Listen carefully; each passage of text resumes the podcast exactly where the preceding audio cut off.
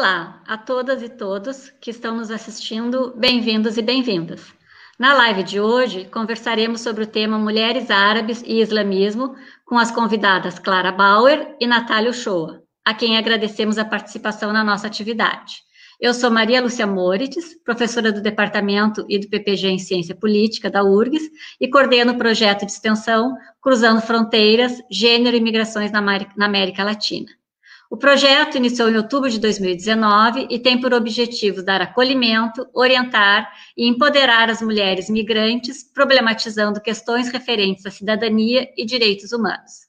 Atualmente, o Cruzando Fronteiras conta com a participação de alunas do pós-graduação de Ciência Política e História e de alunas da graduação dos cursos de Ciências Sociais, História, Políticas Públicas e Relações Internacionais, também da U F R G S, além de uma mestra em Direitos Humanos. O que eu teria para... foi elaborado pela, pela Larissa, e que também participa aqui do projeto, é para Clara, duas, dois questionamentos, Clara, vamos ver se, se é possível a gente conversar em torno disso. É que, já que tu falaste sobre o islamismo, né, dentro do, do, do Islã, qual é a posição da mulher e como ela é representada? E uma segunda pergunta é, levando em conta, né, que é bem polêmico o uso do, do, do, do véu, o hijab, qual é o posicionamento em relação a essa vestimenta? Como é que as mulheres se... Uh, se posicionam frente, frente a isso, né? Porque é um, é um símbolo importante as mulheres uh, muçulmanas usarem esse, essa, esse véu, que tem de várias, vários formatos, né?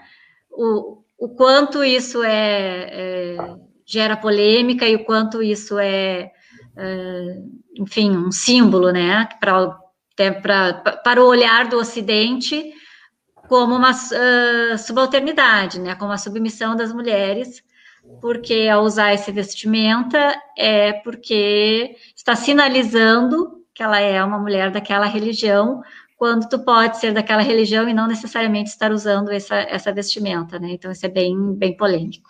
Passo para ti a palavra, Clara.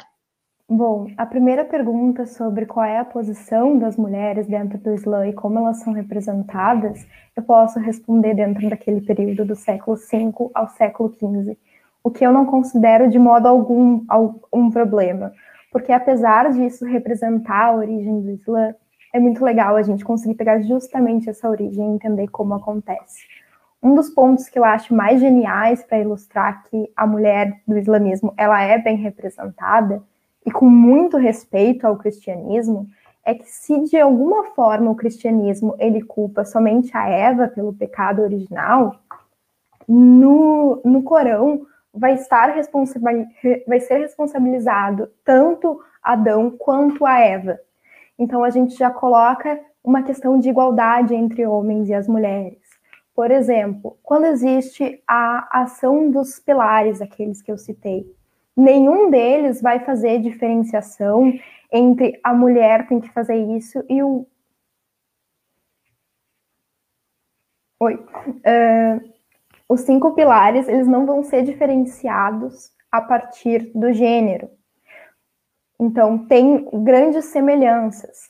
Uma coisa que é bastante interessante é que nesse período que a gente conhece por Idade Média, que é o que eu pesquiso, as mulheres muçulmanas, elas só poderiam ser tratadas por médicas mulheres, o que faz com que exista uma grande quantidade de mulheres que são formadas,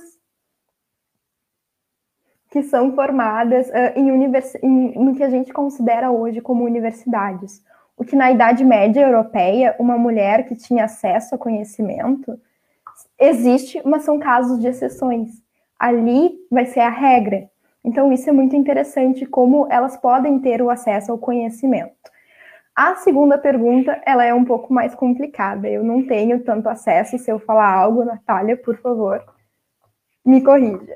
Mas eu acho interessante, porque o acesso que eu tenho a, a esse diálogo entre o, o jihad, ele não é por textos, porque não é muito o que eu pesquiso, mas eu sigo diversas uh, mulheres nas redes sociais que usam o véu ou que não usam o véu, e que falam sobre isso. Então, eu acho que pegar direto da fonte é muito interessante.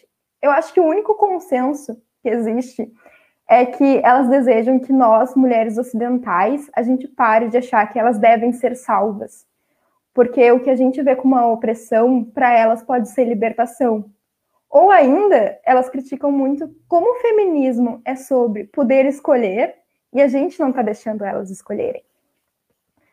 Outra coisa, uh, tem certas práticas que a gente faz, vamos supor, muitas mulheres muçulmanas vão olhar para a gente, vão ver a gente fazendo preenchimento labial e vão falar, oprimida, está escolhendo fazer isso, sabe? Por quê? Qual é o objetivo disso? Consenso nunca vai existir. Nunca vai existir, porque uh, existem uma diversidade de países, de culturas. Quando elas vão mais para o Ocidente, por exemplo, muçulmanas no Brasil podem ter uma opinião. Tem a divisão ainda entre xiita e sunita, mas não é como se também, vamos supor, as cristãs tivessem um consenso sobre o aborto. Então, eu acho que essa diversidade é o legal, e a capacidade delas conseguirem se defender. Eu acho que não é justo a gente falar sobre feminismo enquanto a gente não primeiro souber falar sobre ser tolerante com as diferentes culturas e as diferentes religiões. Obrigada, Clara. Uh, passando para... O que é importante é, quando a gente fala também no, no, sempre em mulheres, no plural, né? Assim como feminismos, no plural, né? Que isso é importante, que não tem uma visão única em torno de, dessa, dessa temática. Uh, Natália, qual tu acha que é o principal ponto que difere o feminismo ocidental do oriental, se tu acha à vontade para falar sobre isso? E também a, as mulheres palestinas, pelo que tu trouxeste, né, elas têm um papel de protagonismo nos, nos movimentos e na luta, né? E, e em relação à religião, como é que tu acha que se dá esse embate? Bom, tem no, alguma... no, caso da, no caso da primeira pergunta, eu acredito que a principal diferença é as experiências relacionadas a determinadas realidades políticas. Todas elas passaram por um período de colonialismo, de alguma forma. Então, eu, como estudo feminismo pós-colonial, para mim, é o colonialismo que une todas elas, porque a gente pode ver, eu estou construindo a minha dissertação agora, e eu tenho visto que tem algumas dinâmicas muito parecidas, embora sejam lugares com culturas completamente diferentes, tem sempre uma dinâmica muito parecida, alguma coisa muito parecida que, que liga ao colonizador no passado. Então, acho que o que, o que Uh, diferencia é que as feministas do primeiro mundo nunca vão entender o que é passar por, um, por uma coisa de colonialismo, por uma dinâmica de colonialismo. Quando vem um, um europeu, vai lá e impõe uma coisa que diz que a lógica dele é certa, enquanto a lógica linear, certinha, bonitinha, linha reta, certa, enquanto a lógica e a produção de conhecimento, que é isso a Gayatri Spivak também faz, é a forma de produzir conhecimento de um árabe, não deve ser considerada, isso aí é cultura menor. Eles chegaram a fazer isso. Então, é, é, é doloroso, eu acho que essa, essa dor do passado, assim, de, do colonialismo, eu acho que é isso que assemelha a todas. A segunda pergunta, qual seria? Eu que me perdi. Eu retomo aqui, não tem problema. Se essas mulheres palestinas, né, que elas têm um papel de protagonismo nos movimentos, como é que é visto pela religião? Ah, depende muito do... do... Do, do partido, do, do, do grupo, do, de onde, como elas estão organizadas.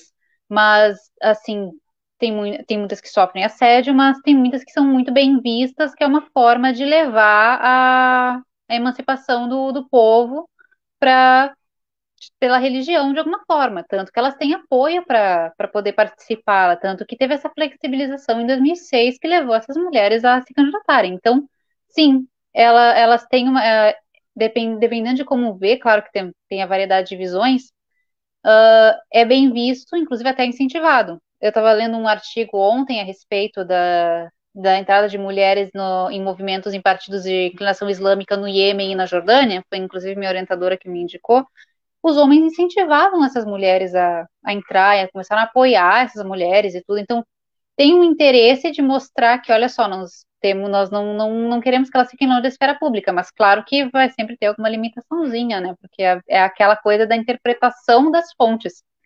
Uh, inclusive, a professora falou uma coisa muito interessante, se fala em feminismos, e também a gente pode falar em islãs. Tem mais de um islã. Uh, o islã do Iraque não é o mesmo do islã da Síria, não é o mesmo do islã do, do Líbano, e não é o mesmo, com certeza, do islã da Palestina. Porque são dinâmicas diferentes, então aquilo ali foi absorvido. Então depende muito do lugar, mas no caso da Palestina, as mulheres, elas muitas, muitas delas têm um papel mais tradicional, mas muitas mulheres participam, sim, da esfera pública, inclusive isso é incentivado. É, e também, como tu mencionaste, tem essa, essa, as interpretações variadas em torno do, do, do, do livro sagrado, né? Assim como também no próprio catolicismo também tem as, as interpretações em torno da Bíblia, o mesmo acontece, uns com uma visão mais radicalizada e mais limitada dos, dos papéis, né, de homens e mulheres, e outros com uma visão mais liberal, no sentido de, de liberdade, tá? E, e tem essa, essa, essa distinção, né? Então, nós também estamos falando de, de uh, interpretações e visões em torno de uma, de uma mesma, do mesmo uh, referência, né? Que vale para o Islã e Islãs, como tu bem mencionaste. Eu de, abro a palavra para não ficar aqui monopolizando. Se a Clara quiser fazer uma pergunta para a Natália e vice-versa, sintam-se à vontade e a gente pode uh, fazer outra rodada sem, sem problema. Natália, Clara, sintam-se... No momento. Uma, uma perguntando para a outra, pode trocar figurinhas. Natália, na verdade, eu tenho mais uma pergunta de curiosidade mesmo, assim, né? Essa trajetória diferente do curso, eu gostaria de saber o quão é trabalhado o Oriente no teu curso, assim, porque no meu é bastante restrito, ele é sempre trabalhado de forma complementar. A busca, por exemplo, por orientação é algo muito surreal para a gente conseguir trabalhar com isso. E eu quero saber se existe alguma esperança ainda de produzir algo na universidade que vá reverter essa lógica, né? Olha, ô, Clara, depende bastante do que, que tu vai fazer. Mundo Árabe é a minha orientadora, a professora Silvia Feráboli, que ela é, uma, é a única que trabalha, assim, que eu conheço, que trabalha aqui no Rio Grande do Sul com o mundo árabe, né? Que eu estou um pouco mais focada em mundo árabe, até um pouco mais do que Oriente Médio. Mas, geralmente, quando a gente vai para as relações internacionais e se aborda o Oriente Médio, é sempre sobre uma visão securitizante. É sempre falar de petróleo, é sempre falar de conflito, é sempre falar dessas coisas, assim, que a gente está cansado de ver no, no noticiário. Uh, então, essas coisas sobre movimentos sociais é uma coisa que é uma coisa mais minha, assim, que eu tô vendo agora. E quem sabe, né? A gente percebeu agora, eu fazendo aqui um, um jabazinho também do meu outro grupo, no Prima, que a professora mencionou que eu faço parte, que a gente tem promovido o Acre, que é um sobre evento sobre relações internacionais do, do mundo árabe, que a gente promove diálogos com especialistas.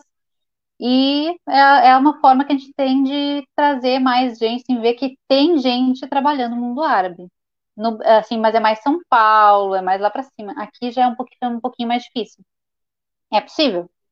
Mas, assim, tem poucas pessoas ainda estudando o que, no caso, eu estudo. Eu estudo mulheres do Oriente Médio. Agora está aumentando um pouquinho mais, mas Oriente Médio, mundo árabe é uma coisa que é muito complicada ainda. Mas a gente está tá lutando, assim, tá promovendo iniciativas para mudar esse quadro, mas é uma coisa que acho que ainda vai demorar um pouquinho, mas não, não desistam, por favor, estudem, estudem mundo árabe. Isso que a gente tem colônia, colônia de, de, de árabes aqui na fronteira, né, no Rio Grande do Sul, no, no, com, com o Paraguai, ali, mas Paraná mesmo, né, então é, é São Paulo, é uma colônia grande também, então deveria despertar bastante interesse, né, porque nós temos vários... vários movimentos migratórios, né, que bem próximo de nós. É isso, é, é uma coisa muito interessante, porque a gente deveria estudar isso, né, na Tríplice Fronteira aqui, Foz do Iguaçu, uma comunidade grande, e inclusive a gente tem um colega que ele é libanês, ele é de lá, então quer dizer, que ele é, ele tá morando em Foz do Iguaçu, então quer dizer, qual, qual é o problema? Por que que não há esse interesse? É porque muitas vezes não estamos na escola, é o que a, a Clara falou. Eu fui me entender sobre o Oriente Médio quando eu já estava na faculdade. Quando, eu era, quando teve o onze de setembro, nossa, eu queria saber tudo sobre aquilo, como é que era aquilo. Como assim tem mulheres que elas estão todas cobertas, elas não votam, como assim? Claro, não é bem assim, depois eu fui aprendendo. Mas na escola se fala muito pouco, até pela nossa grade disciplinar. Na faculdade é difícil ainda, porque ainda tem alguma uma relutância, alguma restrição, mas é que mas se ninguém fizer, eu acho que é pior, porque daí cada vez menos as pessoas se interessam e não, não muda esse quadro de, de não saber nada, a gente não produzir nada, mas lá fora a gente vai ver, a maioria das bibliografias está em inglês, é, tem, tem um monte de coisa. Então, é, eu acho que a gente tem que vencer aos pouquinhos a resistência. Quanto mais gente estudar, mais, mais vai vencer essa resistência e mais as salas de aula vão ter acesso e as faculdades também. Então, eu acredito que... E é um reforço desses estereótipos também, né? Por isso que tem essa, esse, essa dificuldade, digamos, desse estudo, porque tem, é, é bem estereotipado, né? Ainda mais com essa associação de, de árabe com terrorista, como a Clara estava fazendo a, a distinção, né? Que, o que, que são os árabes, o que, que é o, o, o islamismo. Então, acaba misturando tudo e ficando uma, uma grande confusão. E se a gente pensar a história do Brasil, que, que é... atravessada totalmente pela, pela questão dos negros, quando é que a gente começou a estudar a história da África? Muito recentemente ela até foi se tornada como uma, como uma disciplina obrigatória, né? Então, é, é a história dos, dos vitoriosos que se impõe, né? Então, é essa história, é essa visão que acaba sendo de ampla disseminação. Então, lam- lamentavelmente, a gente tem que remar contra essa maré, né? E se alguém quiser saber mais sobre isso, eu tenho alguns livros aqui para indicar. Said é o, é o maior, uhum. maior, grande bíblia, assim, da, do, do orientalismo. O orientalismo, por quê? Porque justamente essa construção desse estereótipo do árabe como terrorista, como atrasado, como a, da mulher como oprimida, está explicado aqui. E outro livro que eu mencionei bastante, né? Pode o Subalterno Falar, ele é fininho, da Gayatri Spivak, que é leitura essencial também, a gente entende todas essas coisas. Bem conhecida na ciência política. Bastante conhecida. A gente traz bastante para as R I também agora, mas é, é, são livros que as pessoas não deveriam ler mais, acessar mais, e a gente não tem esse incentivo de ter acesso à leitura desse tipo de obra. E... É, o papel da, da universidade é justamente tentar desconstruir, né, esses, esses estereótipos. Diga, Clara. Uma coisa que eu acho bastante interessante que eu venho fazendo é, além de ler, porque às vezes a gente entende que as rotinas de pessoas até fora da academia não se encaixam a isso, é que eu gostei muito de buscar nas minhas redes sociais incluir isso. E é um convite que eu faço para vocês, assim, porque ter o contato com a rotina de pessoas de cultura diferente, conseguir entender e criar uma afinidade, é um passo muito importante, porque eu percebi que meus feeds, às vezes, eles estão muito permeados por uma cultura que é muito igual à minha, então é muito fácil eu estranhar por eu não ter contato a isso. Pode parecer uma coisa bem banal, mas é importante que a gente tenha o contato com o outro, é importante que a gente respeite. Sempre que esse outro passa a ser visto não como esse estranho total e que é uma ameaça, né? Porque na medida que tu conhece o outro, tu vai desconstruindo essa, essa imagem de que é uma ameaça. E que ela é, esse outro, ele se, essa construção do outro, né? Se dá em vários níveis e em diversas circunstâncias, né?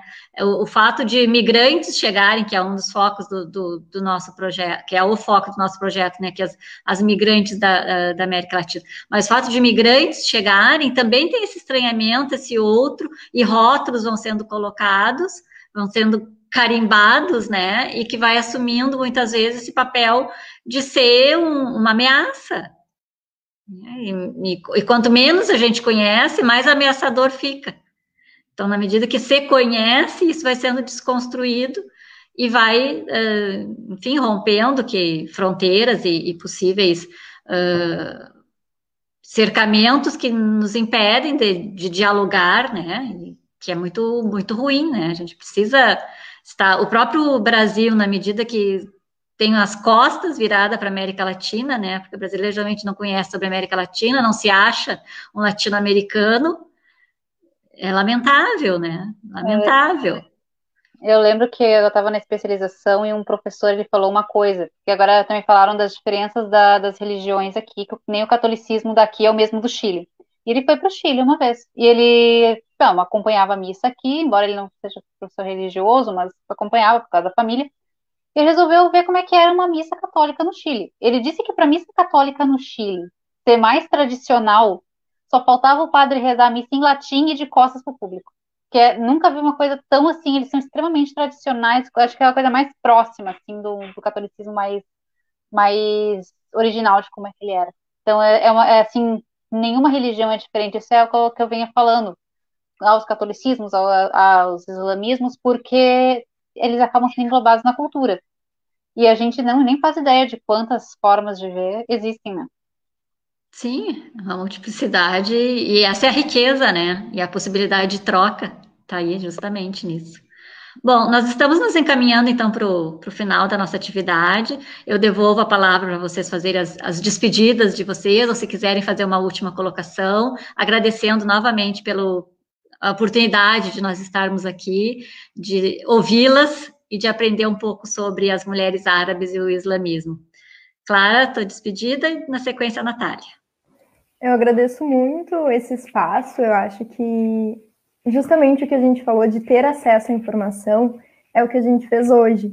Então, eu quero agradecer a oportunidade, de novo, todos que estão aqui, porque isso é plantar a sementinha, sabe? Então, esse início de acesso à informação, ele é muito importante, e eu espero que ajude vocês a ter um cuidado respeitoso com os outros. E é isso. Obrigada. Natália?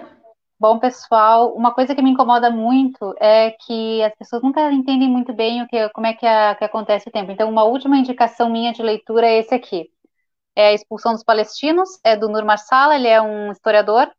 Esse livro eu comprei, na, no caso, na Amazon há pouco tempo, mas para minha de, dissertação, é porque eu pretendo fazer um, uma, uma resenha com um colega meu. Mas aí a gente está, entre outras coisas da vida acadêmica, a gente não vai conseguir fazer agora, mas esse é um dos livros, assim, ele é o cara historiador, e ele explica o Nakba aqui nesse livro, que é uma coisa que a, que a mídia nunca explica. E o, o que, por que, que aconteceu esse deslocamento de palestinos? Então, tá aqui, uh, indiquei algumas leituras, e eu só tenho a agradecer a vocês, que foi muito legal, muito bom poder compartilhar um pouquinho do que eu já venho fazendo aqui, e eu espero que isso mude algumas concepções das pessoas também, mesmo que seja só um pouquinho, assim, e que também ela dê mais interesse de estudar mais sobre mundo árabe, e eu agradeço mais uma vez a professora Maria Lúcia pelo lembrete, pelo convite, para a Larissa, que não pôde estar aqui, mas que, que, que me fizeram um convite, e eu fiquei muito feliz com a lembrança, e era isso, pessoal. Muito obrigada por quem ficou até agora assistindo. Agradecemos, então, a, aos que estão nos assistindo, mais uma vez a Natália e a Clara pela colaboração, as meninas que estão nos bastidores aqui, a Andréia e a Lília, que estão nos dando apoio fundamental para a live ter funcionado, e, mais uma vez, nós vamos, esse vídeo do, da gravação da live vai ficar disponível, que seja visto várias vezes, acessem o projeto arroba Cruzando Fronteiras U F R G S para poder conhecer um pouco mais sobre a temática que a Clara e a Natália abordaram, tá ok? Obrigada, pessoal, e até uma próxima live, até uma próxima vez, que a gente tem tentado fazer uma vez por mês uma, uma, um evento, uma atividade como essa. O projeto, então, agradece a assistência de todos e uma boa noite. Tchau, tchau. Boa noite, boa noite pessoal. Tchau, tchau.